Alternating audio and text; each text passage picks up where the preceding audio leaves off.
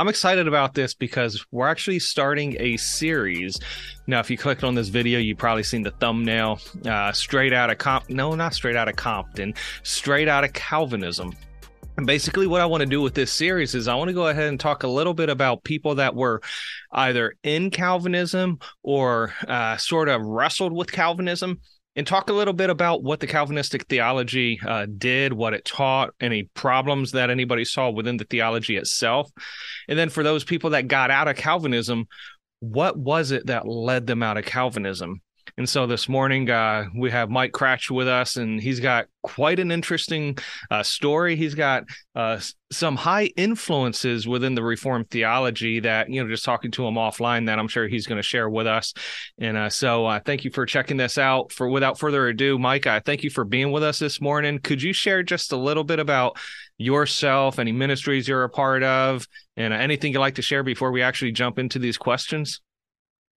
Yeah, absolutely. Just uh, yeah, thanks for having me on. I, I, do appreciate it. It's an honor to be here, and if I can help somebody else kind of see something for what it is, um, absolutely fantastic. Um, but yeah, for me, uh, I got saved. I'm 52 now. I got saved at the age of 27. I was born and raised in the suburbs, Simi Valley, California. Um, and honestly, up until uh, until when I got saved, I had never had anybody witness to me, and never had anybody share with me. Had never heard the gospel. Mm situation, I was invited to a, a harvest crusade, uh, kind of the uh, heir apparent to Billy Graham and, and Greg Laurie. And, and um, mm-hmm. you know, looking back, it, it, was a really confusing gospel presentation, but God is bigger than that. And so we went forward and asked Jesus into our heart. And I don't know, I wouldn't say that's a saving message today. I don't know, but God had our attention through that and, and probably was saved, if not that night, uh, with weeks after that as I, I, wrestled with it. And within a year, we were challenged. To, oh, excuse me, my phone was we're challenging the trial uh, amongst unreached people groups, and uh, our church agreed with this conviction and calling, if you will.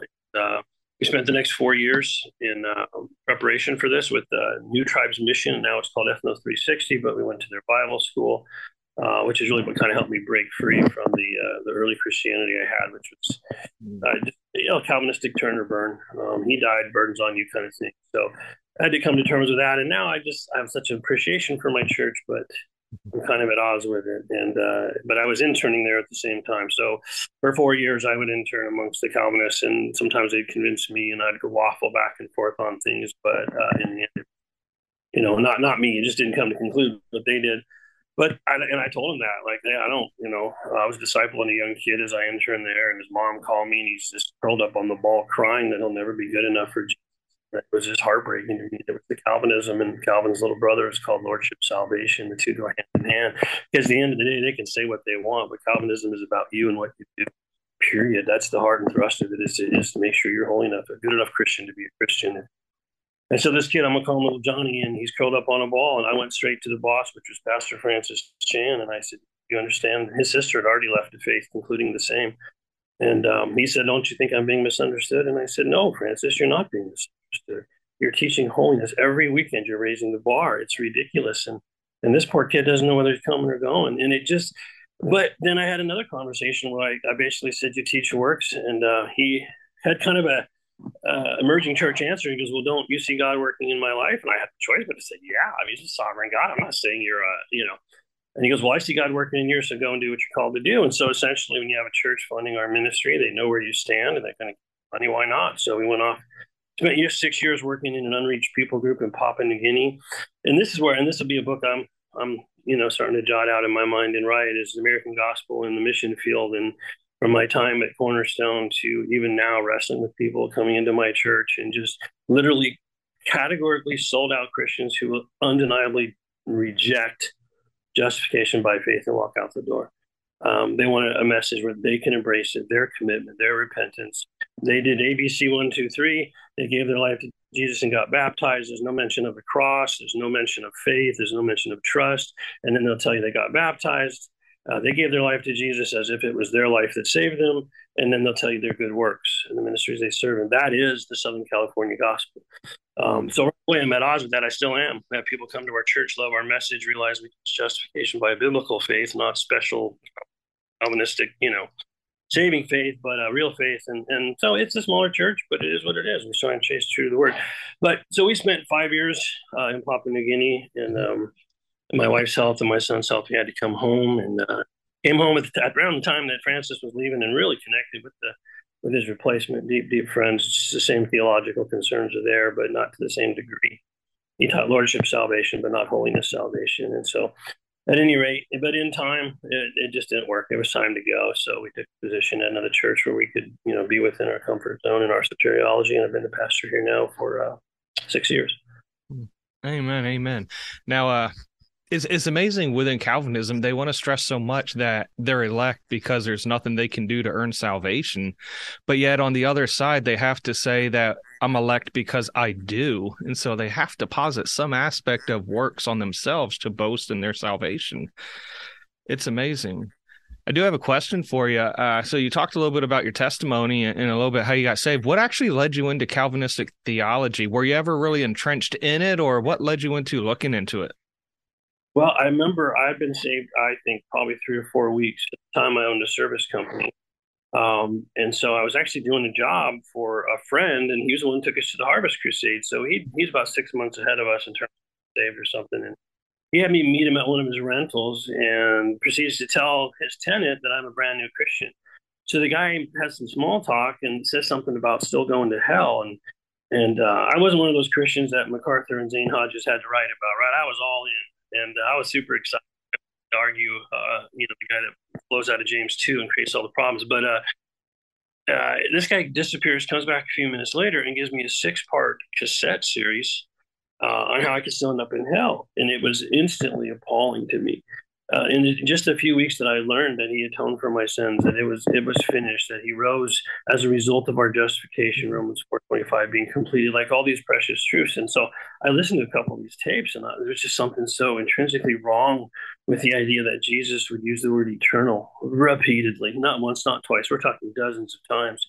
Um, that there would be no one verse, no one you know um, guy that shipwrecked his faith, therefore he went to hell. Like there's that would be probably the most profound doctrine without a verse to support it.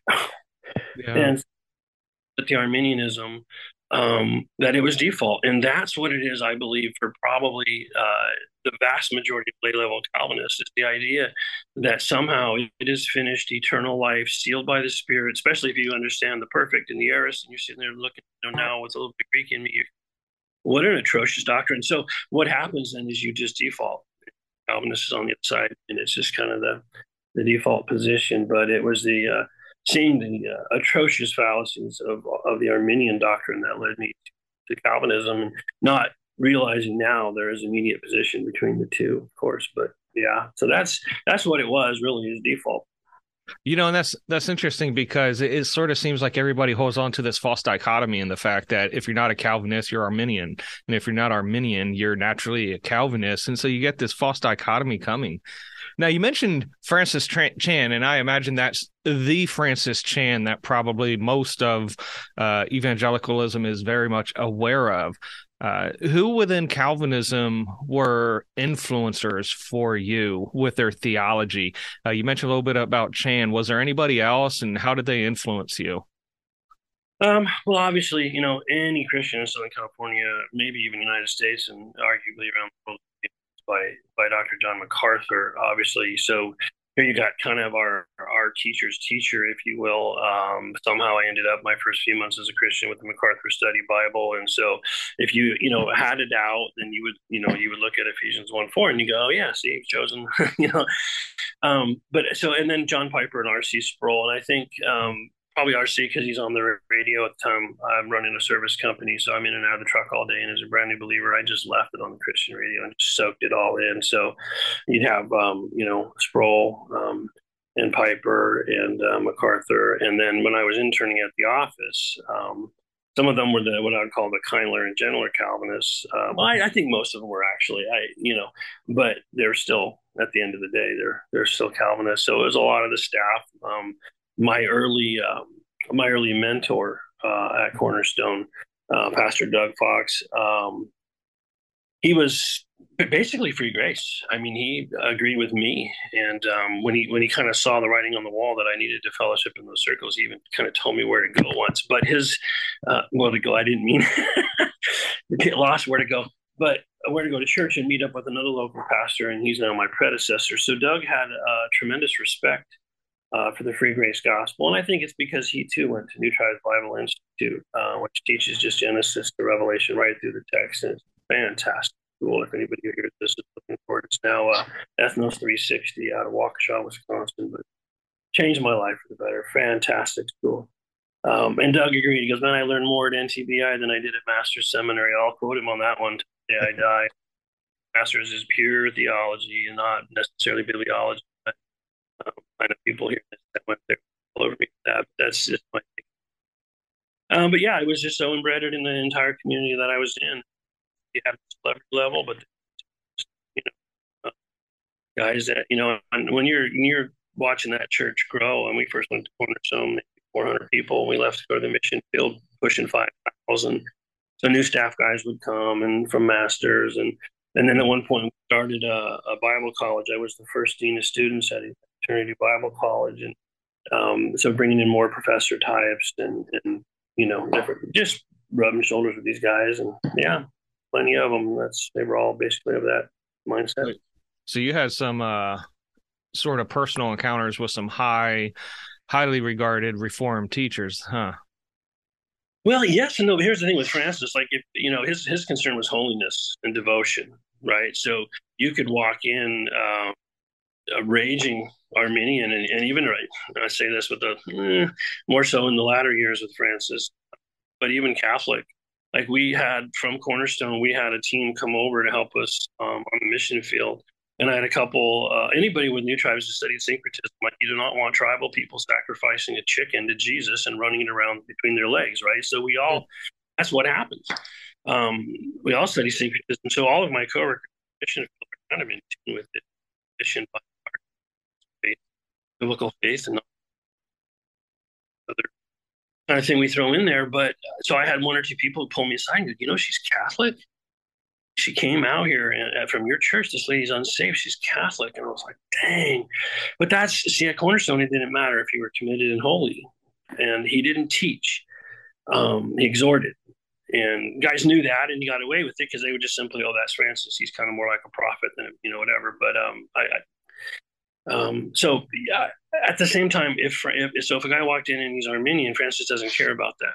That's not his concern. His concern is holiness. So if your understanding works for you, just be holy because that proves you're really a Christian kind of thing. So, uh, you know, probably the better ones I I don't know if you ever heard about uh, Dr. Doug Bookman, a fantastic teacher, and uh, he's uh, dispensational in lordship, but he's a five point Calvinist. He's one of my favorite human beings, even though we've lost touch over the years. I had nothing ill will to say about him, but in theological circles, he'd probably be about the cream of the crop there. You know, again, Francis, I wouldn't see as a Reformed teacher. I would just see as an advocate of, you know, at the time because of Masters Calvinist, but now I understand he's, you know, he's in charismatic circles and, and you know, I, I, don't, I don't want to speak ill of him since, but I can only speak to our facts and our, you know, but so kind of yes, kind of no.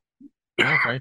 Well, no, I can definitely appreciate that, and and I'm very cautious whenever people want to go ahead and talk about different people, uh, and they want to attack the person rather than the theology, or they want to try to believe they hold to a particular theology and they've never really done their due diligence to actually look into it. But my question for you next is, when you were really looking into and, and considering Calvinism, how did you view the character of God?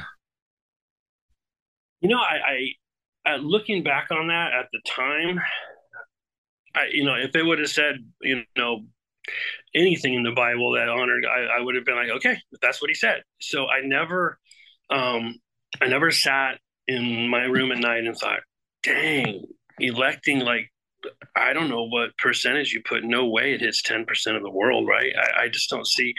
So, such a low number. And then the, the hoops they had to jump through to prove they're part of that number. I never, like, I was too young, too young in the faith to really sit back and, and go, dang, that's, you know, so that same default that makes many people Calvinists, you just kind of go, of all the people I, I'm chosen.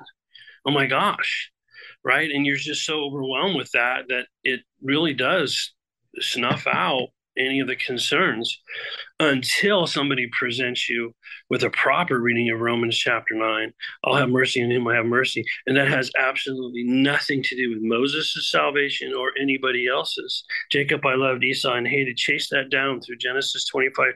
Chase that passage down and realize that has absolutely nothing to do. In fact, I'm going to go out on a limb and suggest Esau is probably a few chairs down from the Virgin Mary, going, What did they do to our story?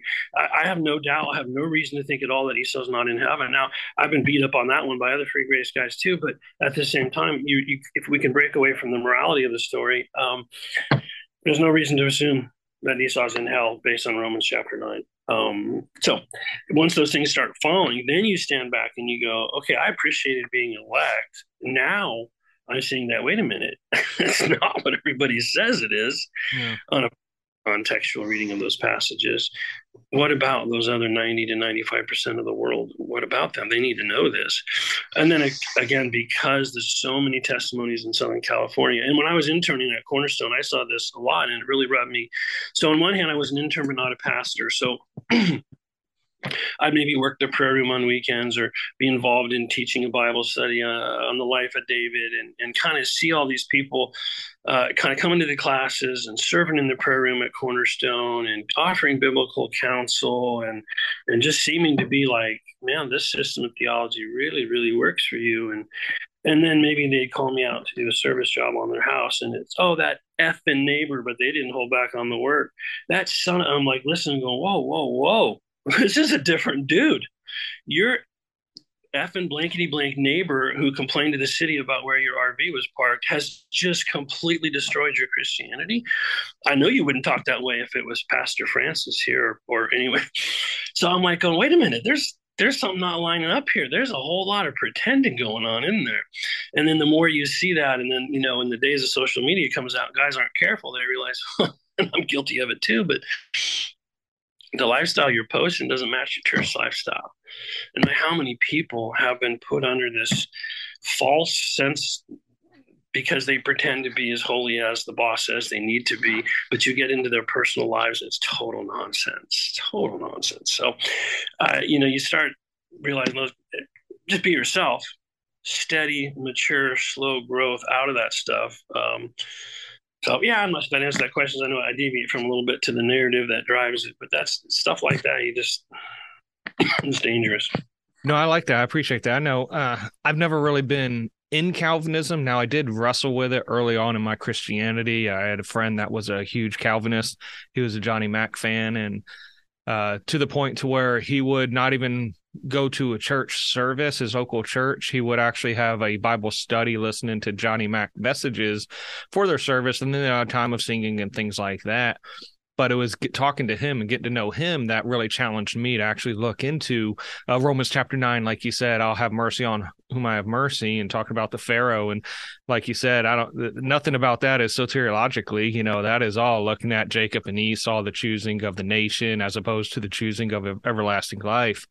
But one thing I've always asked him about was regarding the character of God in uh, different aspects, he would always just cling to, you know, sovereignty of God, this my- mysteriousness of God. And uh, I know with him, a big part of it was, you know, just chalking it up to, okay, 10%, I'm one of that elect, or like you said, probably maybe closer to five or 3%.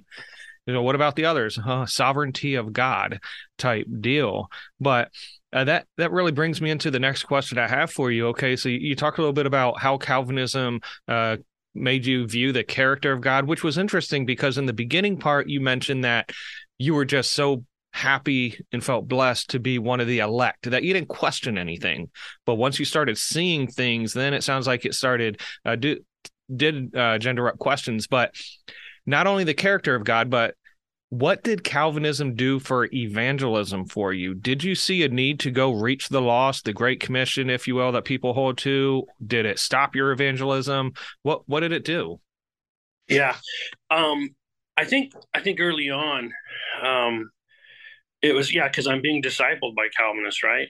Um, and, and not one or two. Um, and just and so here I am being prepared to go to an unreached people group, and so basically their counsel is, you know, um, God's already chosen the ones that you're going to reach when you get there, and, and that kind of thing. And so it's like a guaranteed to be successful because there's people from every tribe and tongue and people and nation seen in Revelation. That's the commission, things like that. So you're like, okay, yeah, it's going to work because he's sovereign.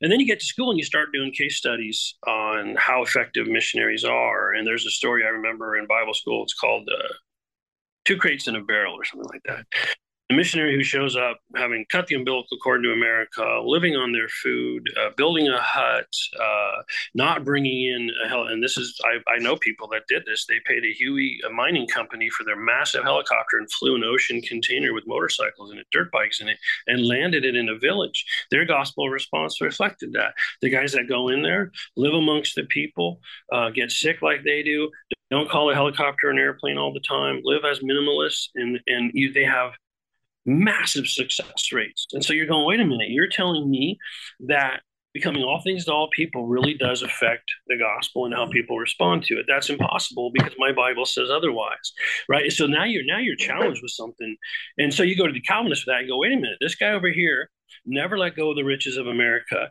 He raised 150% of his recommended support, so he's wealthy missionary, and he spared no expense in that village left before the gospel was ever shared because he had a heart problem with with letting go. But at the same time left such a horrible witness that those that did stay and that those that came in behind him did not have the response to the gospel because the soil of the heart hadn't been tenderized. And look at some parables right? You know what i'm talking about. But the guy who went in there you know, uh, let his kids run around uh, in a diaper with the other two year olds in the village, didn't freak out every time something happened, really, really, really got down in the trenches with these tribal people, ate what they ate, didn't complain at the way they smelled, just died to self. People banging on your door at two in the morning with a dying baby and getting out there and dealing with it. Had a tremendous response to the gospel. Why is that, Calvinist? Why is that? Oh, because God decreed, really. So at the same time, He decreed a crummy missionary to get a crummy response, and then He decreed a good missionary to good response. At some point, we just put this down and go, this whole system is total nonsense. Even if you went 50 50 on the text, right? It's ambiguous. It could go either way. And there's probably verses, if you and I spent all day talking about, we would find those verses. Well, I'm not real sure. It could go either way, but it's not a critical issue. So move on. If Cal- if Calvinism was that way, then you'd, you'd still have no choice but to consider what in the world is going on with the effectiveness. So it didn't affect me in the sense I still wanted to reach my family. I still witnessed far more um, than probably anybody I knew, even when the stuff was in my head. But when it really came down to planning a strategy for how we were going to plant a church in an unreached people group from years of language learning without sharing the gospel, are we going to be open books? Are we going to be, am I going to model what it looks like to love my wife as Christ loved the church, because to them, their wives are below pigs and dogs on the chain of priority. Wives are treated horribly. So I want them to look at me and go, why do you why do you hold her hand? Why do you kiss her on the cheek? Why why do you make sure she you know it's a witness thing. With Calvinism, that's not necessary. None of that's necessary. They're either divinely, you know. Now I know their response would be no. In his sovereignty, he also sent a mature, blah blah. blah. I, I know. I heard all the arguments, but there comes a point where you go, the text doesn't add up, and the narratives we're hearing don't add up either. So there you have it. And even on the secular side, like Cornerstone for a while was was sending out a lot of church planners. Not a lot of them were successful. Why is that? Well, because God decreed them to go and then decreed them not to succeed, and even one or two of them to get divorced. No, you think maybe there was an issue in here? so, boy, I, I, know we get to point fingers, and I don't. I certainly don't mean to, but the text doesn't add up, and and the results of applied ministry principles didn't add up either. Um, so I, you know, from a personal evangelism, it really didn't affect me. I was not so entrenched in it and so sold out on it that I would not witness. No, that never happened to me, but it did affect my strategizing for ministry. That's an interesting take on it as far as the missional strategy is concerned within the Calvinistic theology. Because as someone looking inside of Calvinistic theology, I would look at evangelism in the fact that okay, if God has sovereignly elected all these people from beginning to the foundations of the world, then why does he need you to go knock on their doors? Yeah. You, you know, and so I, I still see an aspect of boastfulness, arrogance, and, and pridefulness and the fact that God needs the elect to find the elect to save the elect. And it didn't make sense. Excuse me. No, you're good. But uh, so you had mentioned some like 50 50 uh, passages, if you will, uh, that could either go one way or the other type deal. What were some of the biggest questions that you actually wrestled with while you were, you know, with Francis Chan's church and, and these other influences? Were there any big questions that you had a hard time wrestling with under Calvinist theology? Yeah, I, I think so. And uh, that's one of the reasons why, in, in, my own mind, I wanted to go to their seminary and learn the Greek from them because I was in the Bible school. I think they offered like intro to Greek as an elective, but it was mostly, no one's going to Jesus from it. Or, but um, so that was always, always the argument. Oh, you're just that neat little tribal church planner guy. You go and get him in the jungle. But us, we're the real deal and we know the Greek. And uh, has the greatest fallacy ever, uh, in my opinion, because you learn the Greek and it strengthens your position. you realize that faith in and of itself is not the gift in Ephesians 2. You have a gender problem there. And I know they'll explain that away, but there's so many times where actually, when you learn the Greek, um, that you uh, you actually strengthen where you're at, not you know not cave to it. But uh, so uh, yeah, I, uh, hard to answer that that one, but I think you don't know the Greek, so they'll come at you with things out of Romans nine, or or the big one was uh, was Ephesians one four. And I remember one of the guys, Chuck Bomar, great guy, um, but he was at Master Seminary at the time, and uh, there was a um, Dr. Harold Hoehner was coming from Dallas Seminary. In the back of my mind, I'm like, hmm, I'm pretty sure that maybe the feud with uh, Dallas and Masters, you know, the MacArthur Zane thing, I wasn't dead or alive, but I wanted to go and hear hear Harold Hoehner because maybe this guy, at least I can relate to him on the gospel. He was teaching a summer intensive at Masters, and so I went with my my friend Chuck there at the time. And uh, in Ephesians one, I was so excited, like this is the guy, right? And his his this is seminary level. These guys are THM students, master students, and, and they had nothing ill to say about late Harold Hoehner. But his exegesis on it was simply this: Don't be amazed that he chose that he chose. Just be amazed that he chose you. I'm like, that's it. That's that's all you're going to do out of Ephesians. Now, I did appreciate that he, he knew he was amongst the, the heartbeat of lordship salvation, and he had invitation, so he gave this metaphor about uh, about the gospel that I was just inside. I loved every second of it. I don't know if you want me to waste my time explaining the metaphor, but I was very very disappointed. I thought his work on Ephesians was fantastic, but he does he does the same difficult thing rather than looking at the passage, we were chosen to be holy and blameless in Him. In this union we're in, the, the Romans 6 dry baptism union with Christ, they decided that those who believe would not live like Moses under the law. They would be holy and blameless in this union with Jesus. So you can describe that as a corporate belief, you can do whatever you want. But, you know, that's what I'm getting from the text. But it was it was really really sad that I was so excited to hear a, professor that at least I felt had the, the same insight. But uh, a lot of the Dallas guys saw it on areas, but Lewis Sperry Chafer planned that seminary, had Presbyterian roots, and they taught election. Uh, Zane held the election. I don't care. But I was really hoping to break free from that uh, Ephesians 1 4, and he didn't do it. But there's certainly other commentaries and scholars that have pointed out better than I can how it's really not what the passage is saying, and the personal level doesn't start until verse 13, and you having believed we're also sealed. So it's obviously corporate at the front end of that. but other than that, there there are, you know, Paul uh, uses the word chosen a, a couple times, seems to be just boom, a fact to him. But then you you get into realize, well, chosen could be very much be choice and precious. Uh, I think late C. Gordon Olson did a good job of bringing that out, and you see it in other places. So um, you know, and then they they'd convince me that foreknowledge you couldn't have foreknowledge unless you decreed complete philosophical interpretation of foreknowledge. Not at all what the word and and the Greek that they claimed to be trumping me with was was telling them. It was just, you know, oh no, it doesn't mean that. It means he had a relationship with you. So now we're now we're going so far as to say that that God had a relationship with the elect in eternity future that that, it, that was weird too. Uh, is there a, a, pool of souls out there on some other galactic thing, and he's drawing elect souls from these pools of people that he had for? It doesn't make sense. So foreknowledge means foreknowledge. You're predestined according to the foreknowledge. Oh, and that's for for sanctification. That's a growth truth, not a birth truth. But mm. that's so they they didn't they weren't really hard to fall, especially Romans nine. My goodness, that one learn some basic hermeneutics, and that one goes right out the window too. But so there was things like that. But once once you wrap your head around it, then those answers just they just don't hold up. Yeah, it's interesting because when when I look at within Calvinism, I didn't see a whole lot of difference between their definition of grace and their definition of belief.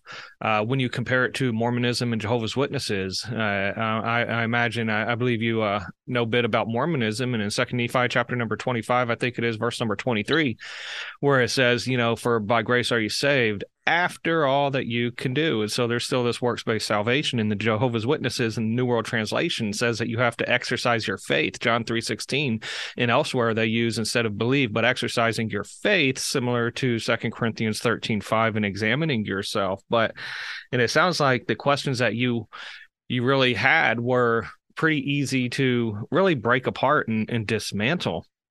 So while you were within Calvinistic thought and within a Calvinistic sphere of influence. Uh, did you look at non Calvinists in a particular light or a particular way? Uh, if so, what? And if not, why not?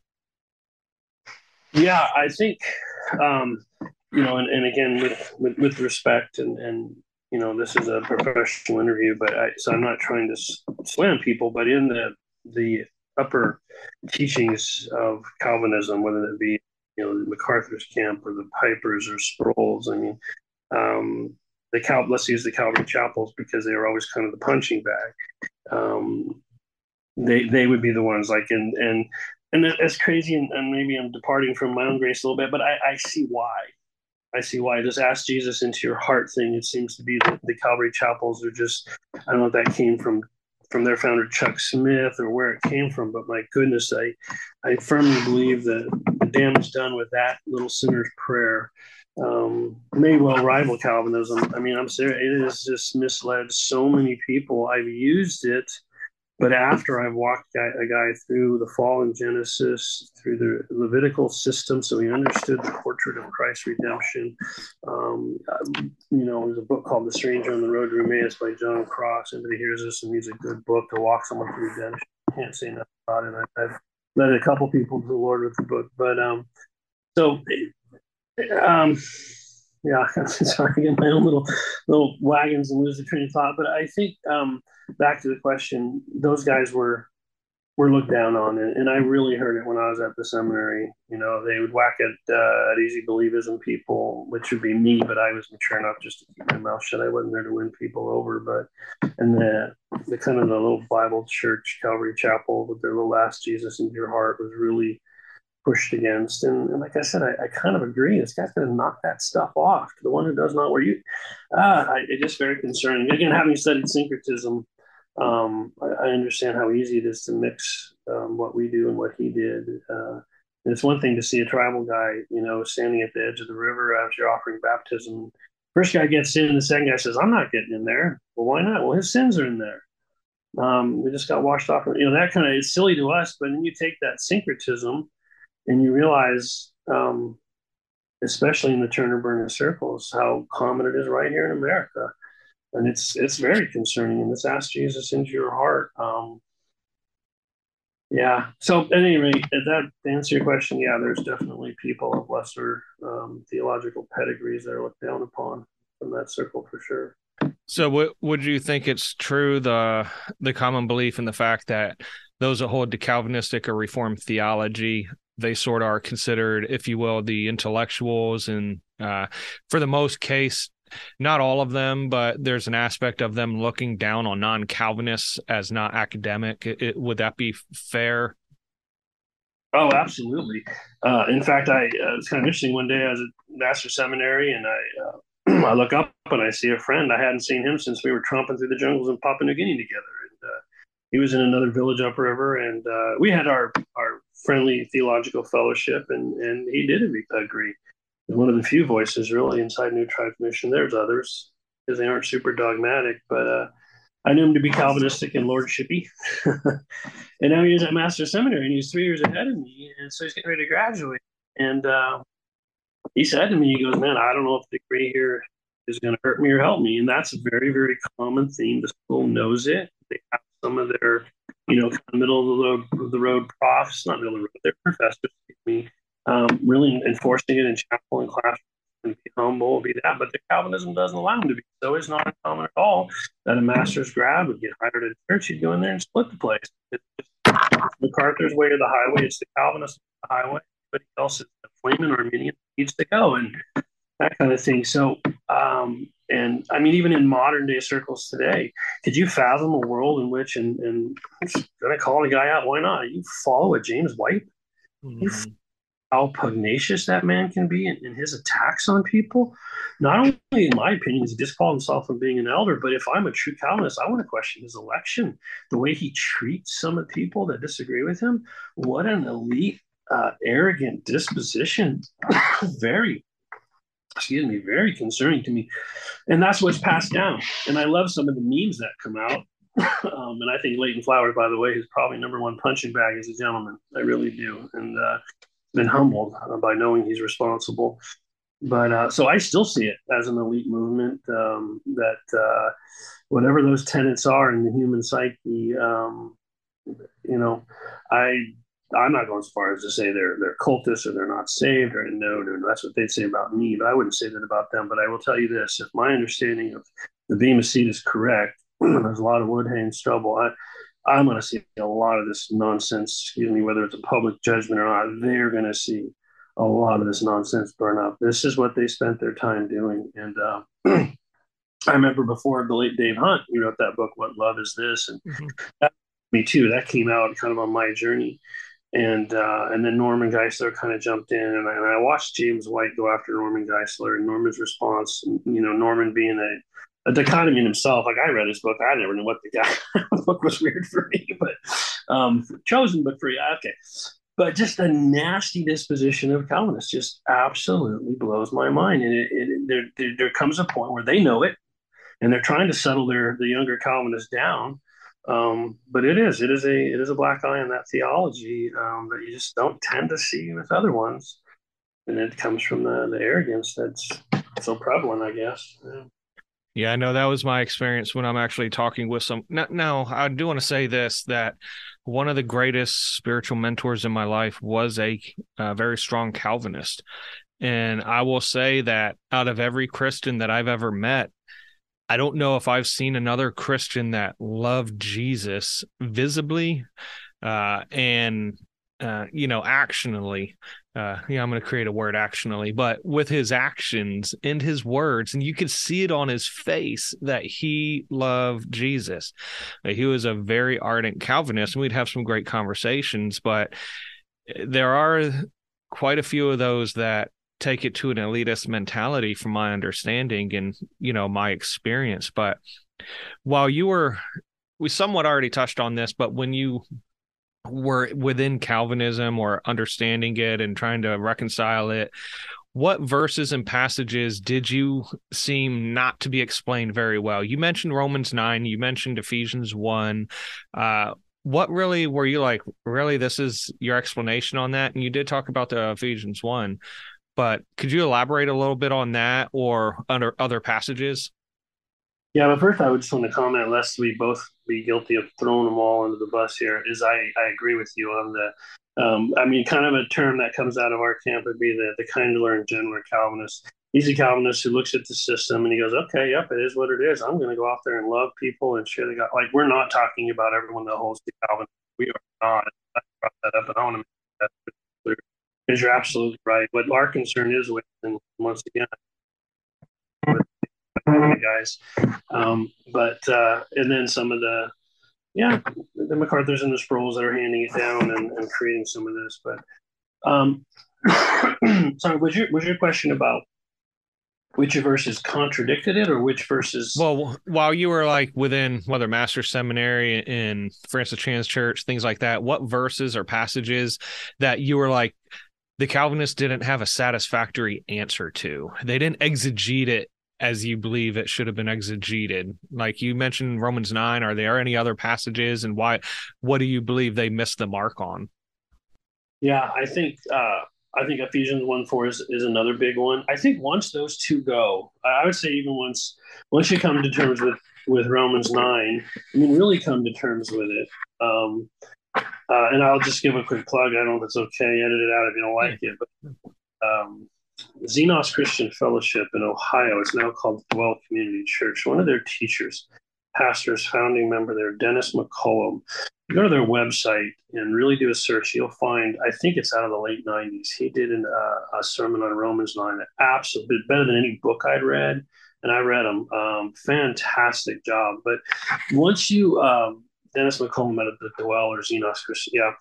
But once that fell, not only did it fall, but it actually takes you the opposite direction, hmm. right? So when you see that those vessels of wrath prepared for destruction is not my unbelieving brother, hmm. that's not my dad, that's not my neighbor. That is actually an obstinate Israel who had been rejecting God for centuries. They were prepared for destruction, but he had mercy on them because he was carrying a vessel to the world, that being Jesus Christ. They were prepared for destruction. And that's a destruction that hit them and is clobbering them to this day uh, until they repent. Uh, Luke 20, excuse me, Leviticus 26, 40, I believe, they repent of a singular specific sin, that being rejecting Christ.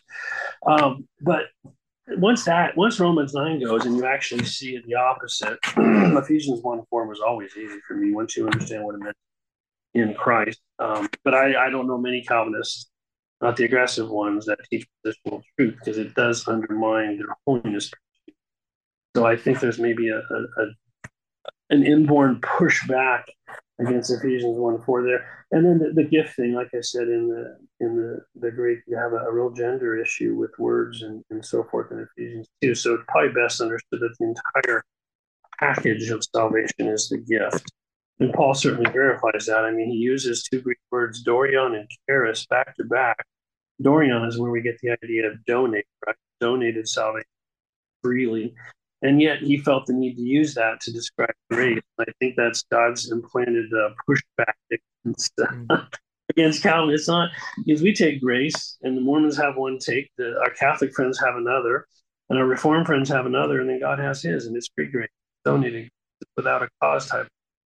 Um, so you just see these passages fall, but then there's the other ones, like and there's ones that would some you get into to John six, but then you realize no, that's God literally taking this group and transferring Old Testament believers into the hands of Jesus. So that did require an explanation for me. I'm not an expert, but you start seeing other guys navigate that text. No, wait a minute, that is not saying um, what the Calvinist says it's saying either. And there's a number of those things. So uh, to me, the, the kind of the whole system fell primarily though under the narrative um, this is one of my favorite passages. Um, the angel of the Lord, who I'd, I'd, suggest is, is none other than Jesus Christ himself, was asked once in Judges, um, What's your name? And he said, Why do you ask my name, seeing that it's wonderful? Right. And that's part of Isaiah 9 6, that wonderful. I put my comma after wonderful, not after counselor, because of that passage. In other words, what I believe Jesus is saying in the Old Testament is you're not going to know who I am through my name, even though name in the Hebrew is very, very rich has so much more meaning than in English. You see it. See that I'm wonderful. See that narrative.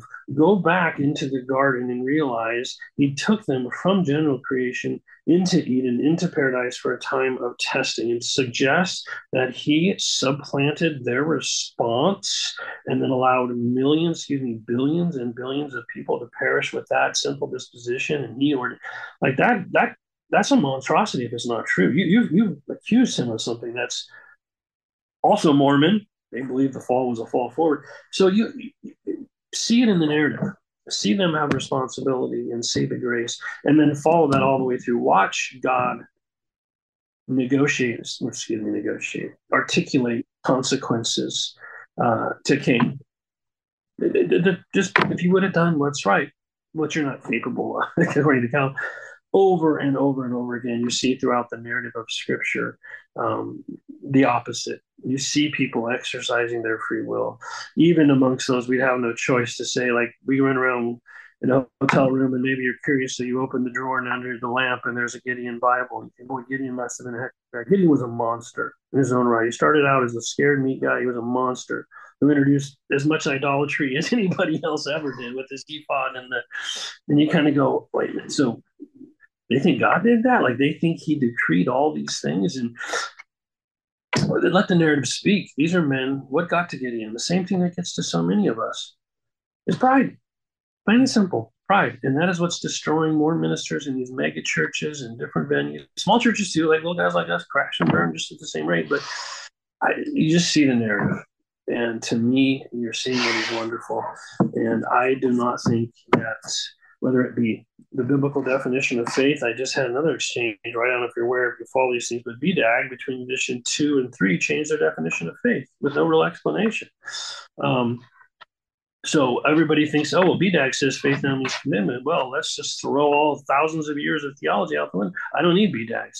The definition for faith is repeated in the Bible. Genesis 12, 6. Took him outside, looked up, look at the sand, at and his faith was credited him as righteousness. So the, the whole narrative, um, there's no lordship salvation in that. There's no, I mean, I'm, I'm glad Paul Washer wasn't standing outside that first Passover room and that blood was applied. So he would be berating people. He would be just nailing them to the wall as they attempted to go into that room. Um, and, and it's just heartbreaking. So when you see it in the narrative, they can argue all they want through some, some Greek syntax or, or whatever, but it, it's just not there. It's not there. So I don't know. That's the long answer narrative to me solves all the problems and i didn't need to go to seminary. I didn't need to learn the greek to be able to trust the translators and see the narrative. And there's where you get your real truth from. Oh, definitely awesome.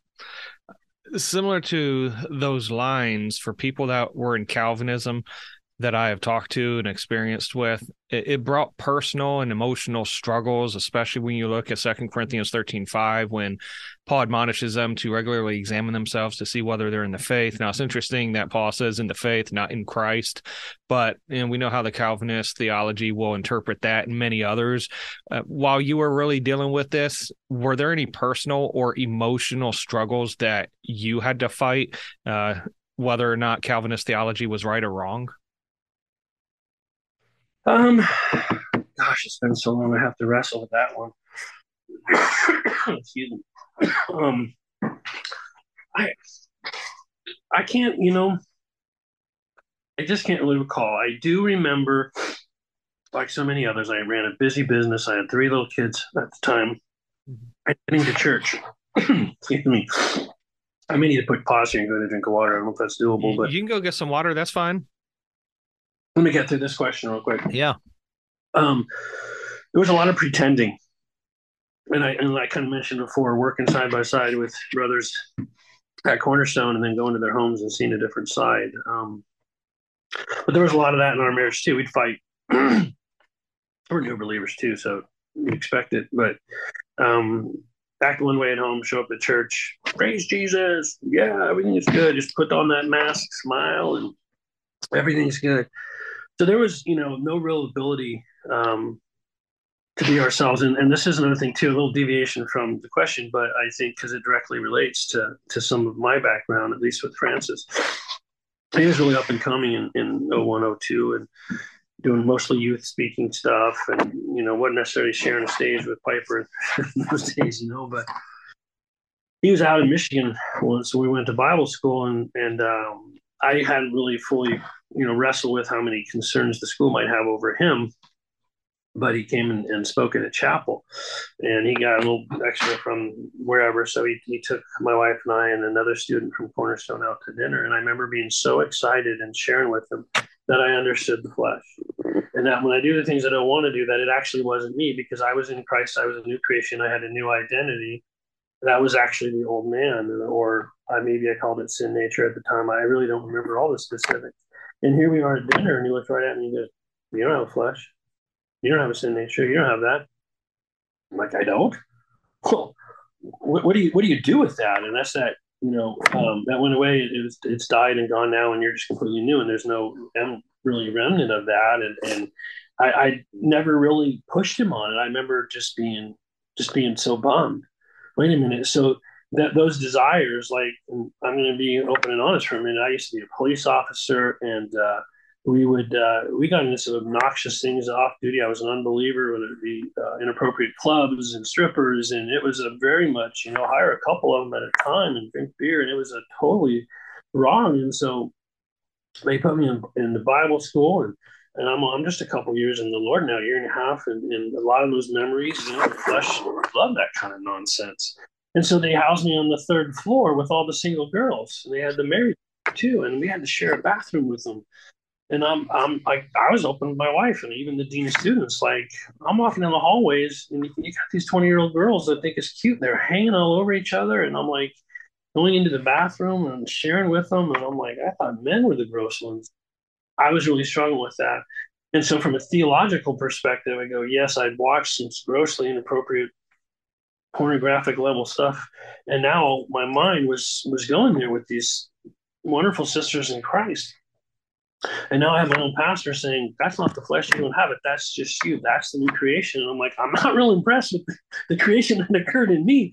Um, obviously, I completely disagree with that. And victory doesn't come by taking that me, myself, and I. And I got First John 1 9. I got that when I blow it. So I'm equipped, I'm good. And boom, we just kind of jump all in. And, and and again, I, I don't know anybody that lived their theology better than Francis Chan, okay? But having said that, his counsel to more than one person over the years, it was kind of a running joke. Well, do you love your sin or Jesus more? Like, that's really what the guy had to offer.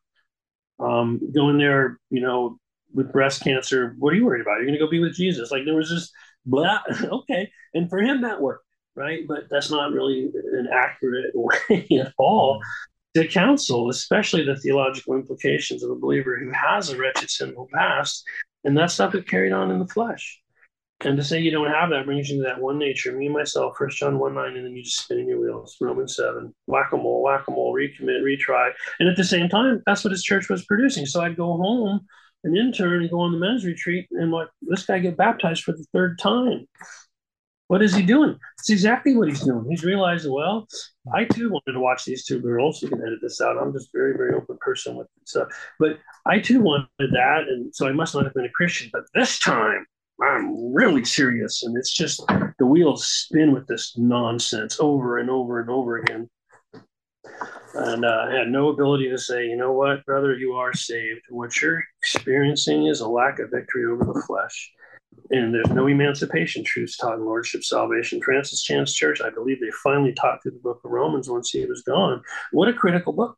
Absolutely critical book. And I believe in the sovereignty of God. It's positioned where it's positioned in the canon for a reason. Coming out of the book of Acts, you don't know which way is that. What happened to Peter and his whole thing? And now you got Paul. He, did he replace Peter? Like, what? And then you get this point by point systematic explanation of Christianity, justification by faith.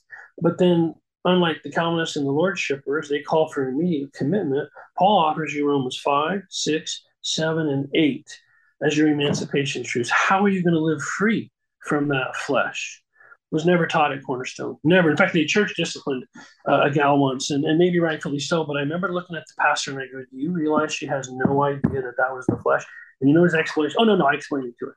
That, that was what he said. I explained it to her. So you church disciplined her. Yep, we did. Okay she had no ability to look at her sin and go, that's the flesh. No ability because for 20 plus years, it was all the same message holy, holy, holy, holy, holy, or else. Not forgiven, sanctified, and you've got two entities within, and they're at odds so that you cannot do what you want to do. Galatians 5.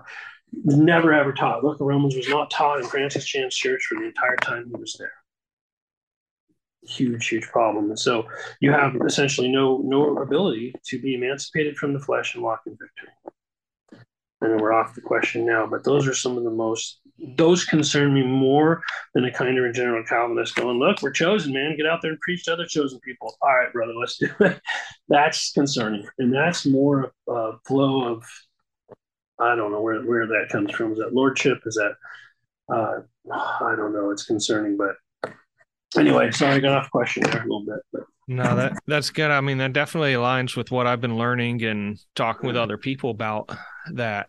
You know, the world already tells us that we're not enough. We're not pretty enough, cute enough, tall enough, thin enough. And now within Calvinist theology, it just seems like you're not good enough. And so you have to get resaved and rebaptized as opposed to being discipled. And, and so that's what I'm hearing. So I appreciate that. Did you want to go ahead and get some water, get something drink? Are you good? Uh, I think I'm okay now. If it kicks up again, I'll go. How's that? Okay, no, you're good. So we'll just trim a, a very little bit. I like to keep everything uh, unedited, but we'll just trim just a little bit. That way, uh, we get fluid uh, interview stuff. But so you talked about the somewhat of the personal emotional struggles. You talked about the verses that you know really didn't make sense to you from a Calvinistic perspective. What actually led to your rejection of Calvinist theology? I think the, the, the total rejection came as I finished Dennis McCallum's uh, one hour sermon on Romans chapter nine.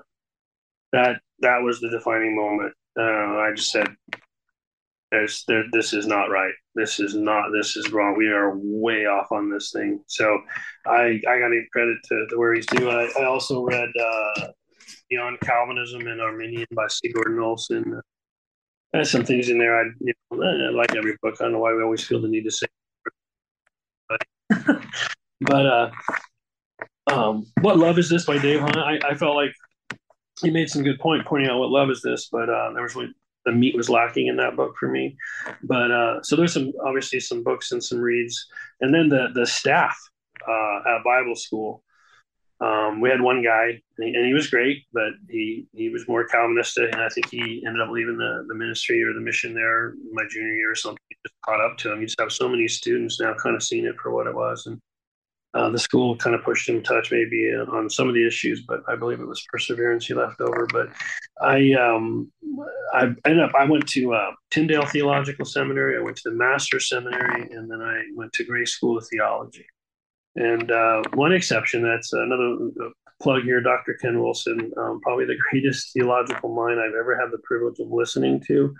Um, but uh, with the exception of, of, of Dr. Wilson, um, I would put the teachers at what was in NTBI in Jackson, Michigan. I believe most of them have either you know gone back to the mission field or now Waukesha, Wisconsin. But those men, uh, without seminary degrees, um, most of them were absolutely fantastic explaining this book. And they led me out of Calvinism. I remember showing up at, I went down to pay my bill, and I think I had just left class, a brand new freshman, and I had my John MacArthur study Bible with me. And uh, um, Rex Gutwein, I had the brother's still out there, but he's like, hey, you know that.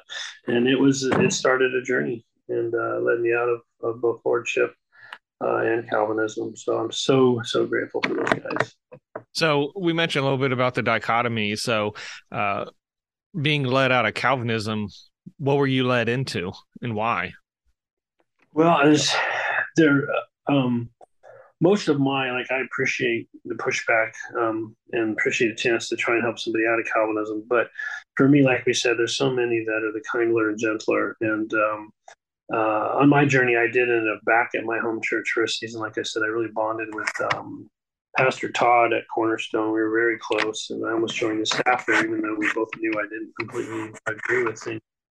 Um, so, but my battle was not against the salvation, and the lordship salvation was more egregious to me.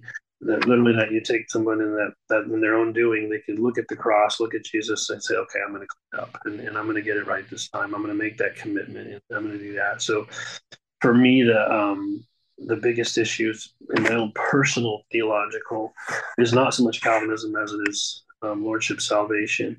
And so when I left Calvinism, there was was what it had pretty pretty much already been replaced by understanding free grace.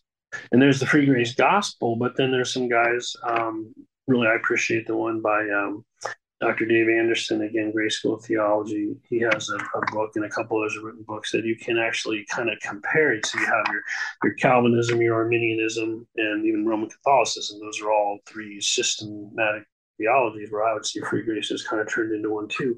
Where it's not just, oh, free grace gospel, you use believe instead of follow, commit, uh, give your life to, whatever. But then understanding it um, from a broader perspective. In other words, what, what do you do with uh, the perseverance. Um, so you can understand it as a, as a system. And uh, so I pretty much was convinced one was wrong by seeing that it could be a system in and of itself. Not that we're buying into a system, but the consistency is what the right. That's what the tulip offers. It offers you consistency, and so understanding, yeah, there is a doctrine of rewards, which is your motivation. There's there's significant consequences, and then uh, I mean, Dr. Wilson pointed out in class one day, Colossians 3.25, you will be recompensed. Um, there's misthos where we even get our art pay compensation money from.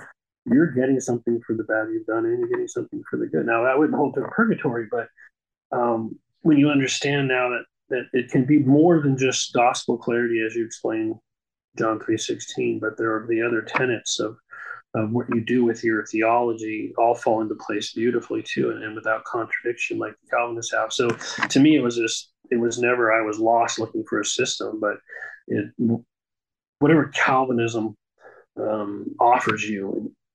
In Andrew MacArthur Study Bible, giving you all the reasons why they're right, whatever. There's ample scholarly work out there that makes perfect sense as a system, and it's free grace free grace theology, not just free grace soteriology. So again, a, little bit of a long answer, but it was really easy because I so it sounds like you uh, really adhere to what's known as free grace theology before the label, you know, was even known. Would that be a fair assessment?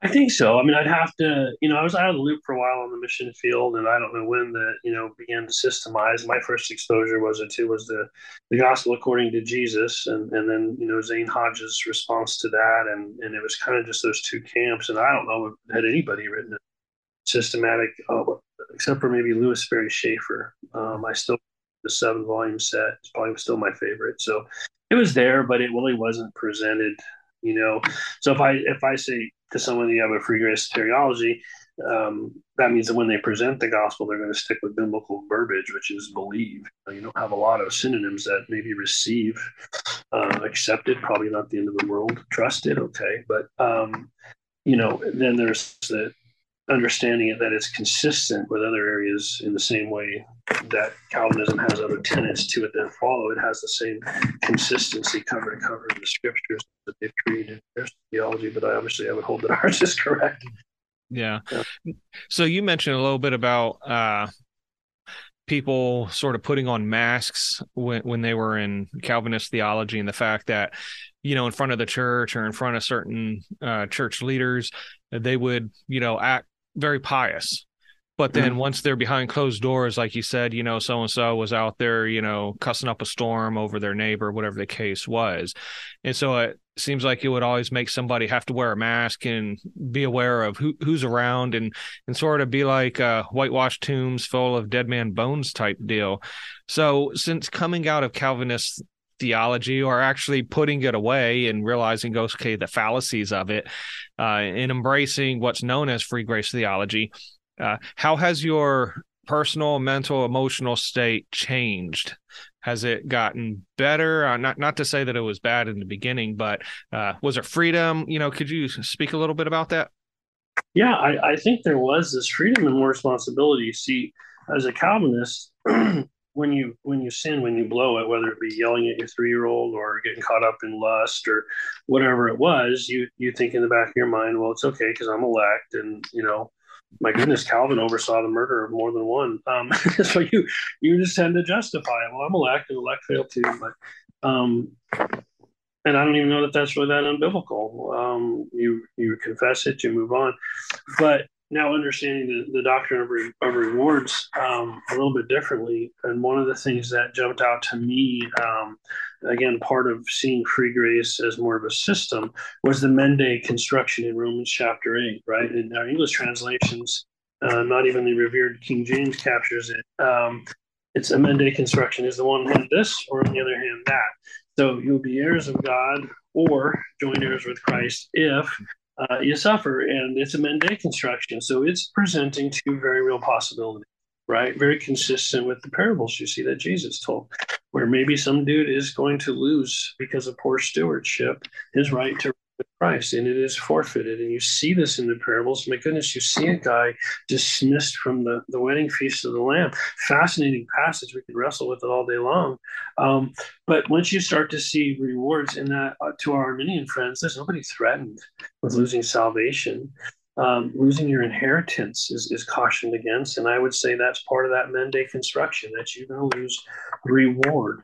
Um, in fact, it was interesting. My wife recently commented on the other day, but we were back at, at Cornerstone on furlough, I believe, from the mission field. Francis was preaching, and he read right out of the Galatians passage where it talks about devices and said, if you do these things, you will not inherit. And without missing a beat or even lifting his eyes from the text, he put the word see, the kingdom, instead of inherit. And I remember my wife, she jumped up in her seat and she looked at me and I gave her a high five for catching it. That nothing, no one else in that church either cared or was sense enough to realize that he just took, because Jesus said, unless you're born again, you're going to what? See the kingdom. He just took part of what Jesus said, and because his own theology absolutely demands it, it demands it he puts see in that Galatians. If you take inherit in English, Greek, or Hebrew, it does not mean the same thing. Unfortunately, my older son paid a bit of a price for us going to the mission field and some problems. And he's very much a carnal. He's very much estranged from us.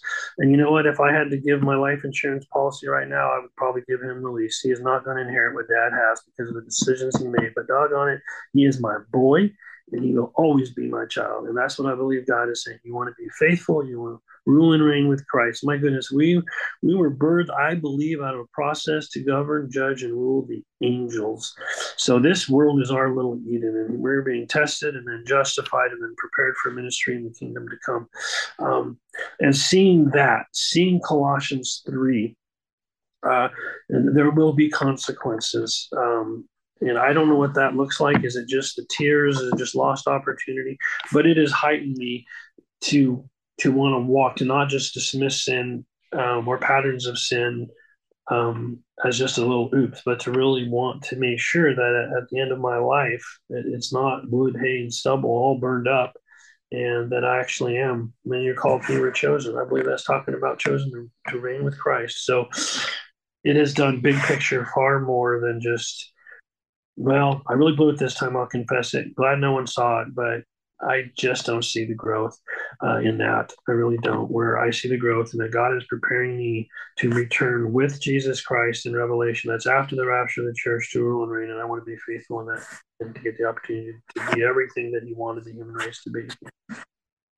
Man, that's that's awesome. You know, when you were talking there, it made me think as far as the the contrast between the character of God seen within Calvinistic theology and the character of God seen within what's known as free grace theology, and the fact that Calvinistic theology looks at God and looks at the sonship, if you will, uh, predicated on if we do, uh, and if we don't, then either a we were never a child, or b we're going to uh, not obtain that sonship in the final salvation. Whereas fi- free grace theology teaches that now you're still a child if you believe in Christ. You know, his death on the cross for your sins. However, comma as a child, God loves us enough to try to rehabilitate us through discipline you know and so it's it's so much more assur- assurance and security and just the analogy of just a family and a father and a parent with their child but you no i appreciate you sharing all that so last question i have for you is uh so obviously this series is more geared towards helping those within calvinism uh